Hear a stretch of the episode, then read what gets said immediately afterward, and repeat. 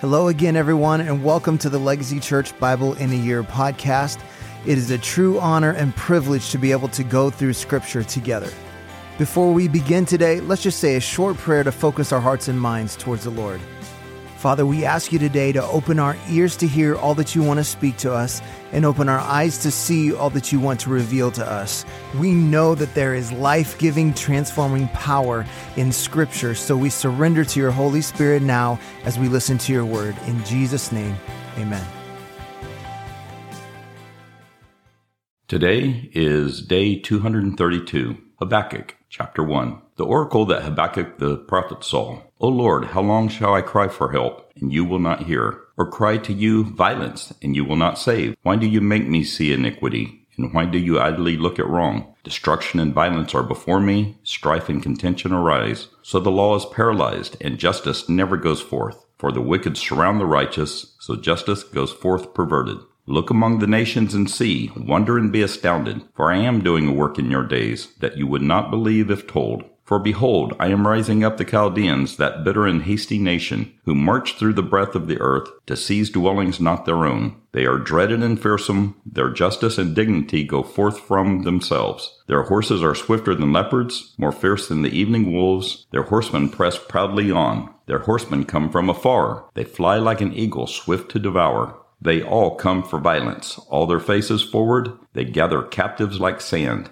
At kings they scoff, and at rulers they laugh. They laugh at every fortress, for they pile up earth and take it. Then they sweep by like the wind and go on, guilty men whose own might is in their God. Are you not from everlasting, O Lord my God, my Holy One? We shall not die. O Lord, you have ordained them as a judgment, and you, O rock, have established them for reproof. You who are purer eyes than to see evil and cannot look at wrong. Why do you idly look at traitors and remain silent when the wicked swallows up the man more righteous than he? You make mankind like the fish of the sea, like crawling things that have no ruler. He brings all of them up with a hook. He drags them out with his net. He gathers them in his dragnet. So he rejoices and is glad. Therefore he sacrifices to his net and makes offerings to his dragnet. For by them he lives in luxury, and his food is rich. Is he then to keep on emptying his net and mercilessly killing nations forever? Chapter 2 I will take my stand at my watchpost, and station myself on the tower, and look out to see what he will say to me, and what I will answer concerning my complaint. And the Lord answered me, Write the vision, make it plain on tablets, so he may run to who reads it. For still the vision awaits its appointed time. It hastens to the end, it will not lie. If it seems slow, wait for it. It will surely come, it will not delay. Behold, his soul is puffed up, it is not upright within him, but the righteous shall live by his faith. Moreover, wine is a traitor, an arrogant man who is never at rest. His greed is as wide as Sheol, like death he is never enough. He gathers for himself all nations and collects as his own all peoples. Shall not all these take up their taunt against him with scoffing and riddles for him and say, Woe to him who heaps up what is not his own. For how long? And loads himself with pledges. Will not your debtors suddenly arise, and those awake who will make you tremble? Then you will be spoil for them, because you have plundered many nations. All the remnant of the peoples shall plunder you, for the blood of man and violence to the earth, to cities and all who dwell in them. Woe to him who gets evil gain for his house,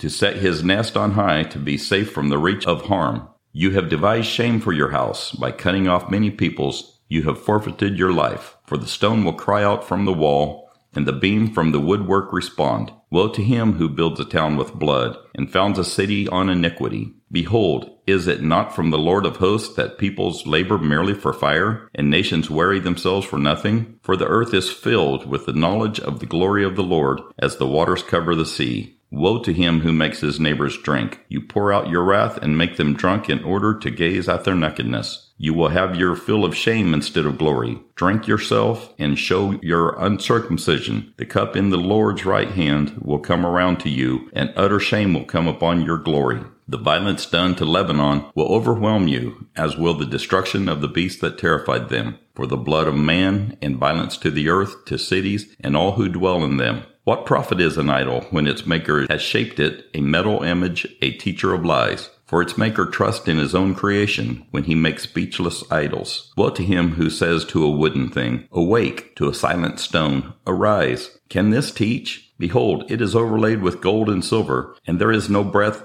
at all in it. But the Lord is in his holy temple. Let all the earth keep silence before him. Chapter 3 A prayer of Habakkuk the prophet according to Shigionoth. O Lord, I have heard the report of you and your work. O Lord, do I fear? In the midst of the years, revive it. In the midst of the years, make it known. In wrath, remember mercy. God came from Teman, and the Holy One from Mount Paran. His splendor covered the heavens, and the earth is full of his praise. His brightness like the light, rays flash from his hand, and there he veiled his power. Before him went pestilence, and plague followed at his heels. He stood and measured the earth. He looked and shook the nations. Then the eternal mountains were scattered, the everlasting hills sank low. His were the everlasting ways. I saw the tents of Cushan in affliction. The curtains of the land of Midian did tremble. Was your wrath against the rivers, O Lord? Was your anger against the rivers? Or your indignation against the sea when you rode on your horses, on your chariot of salvation? You stripped the sheath from your bow, calling for many arrows. You split the earth with rivers. The mountains saw you in rags. The raging waters swept on.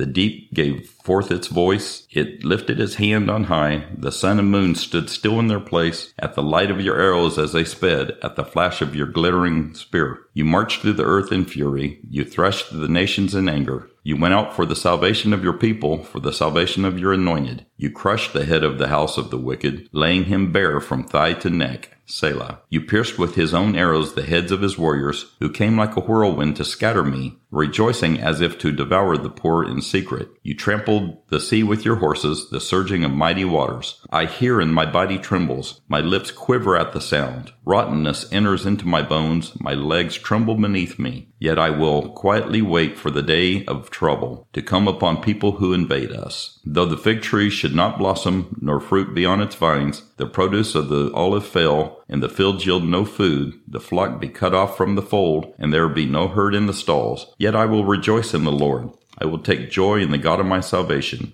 God, the Lord, is my strength. He makes my feet like the deer's. He makes me tread on my high places. Well, thank you for joining us today on our Bible in a Year audio podcast. I want to encourage you to take what you've heard today and apply it into your life, to be a doer of the word and not just a hearer only. Remember, we are called to be disciples, not just converts. So we pray like Jesus prayed Your kingdom come, your will be done on earth as it is in heaven. That means if God's kingdom comes, then the enemy's kingdom has to go. So let's take what we've heard and what we've learned and go be a light in this dark world. God bless, and we'll see you again tomorrow.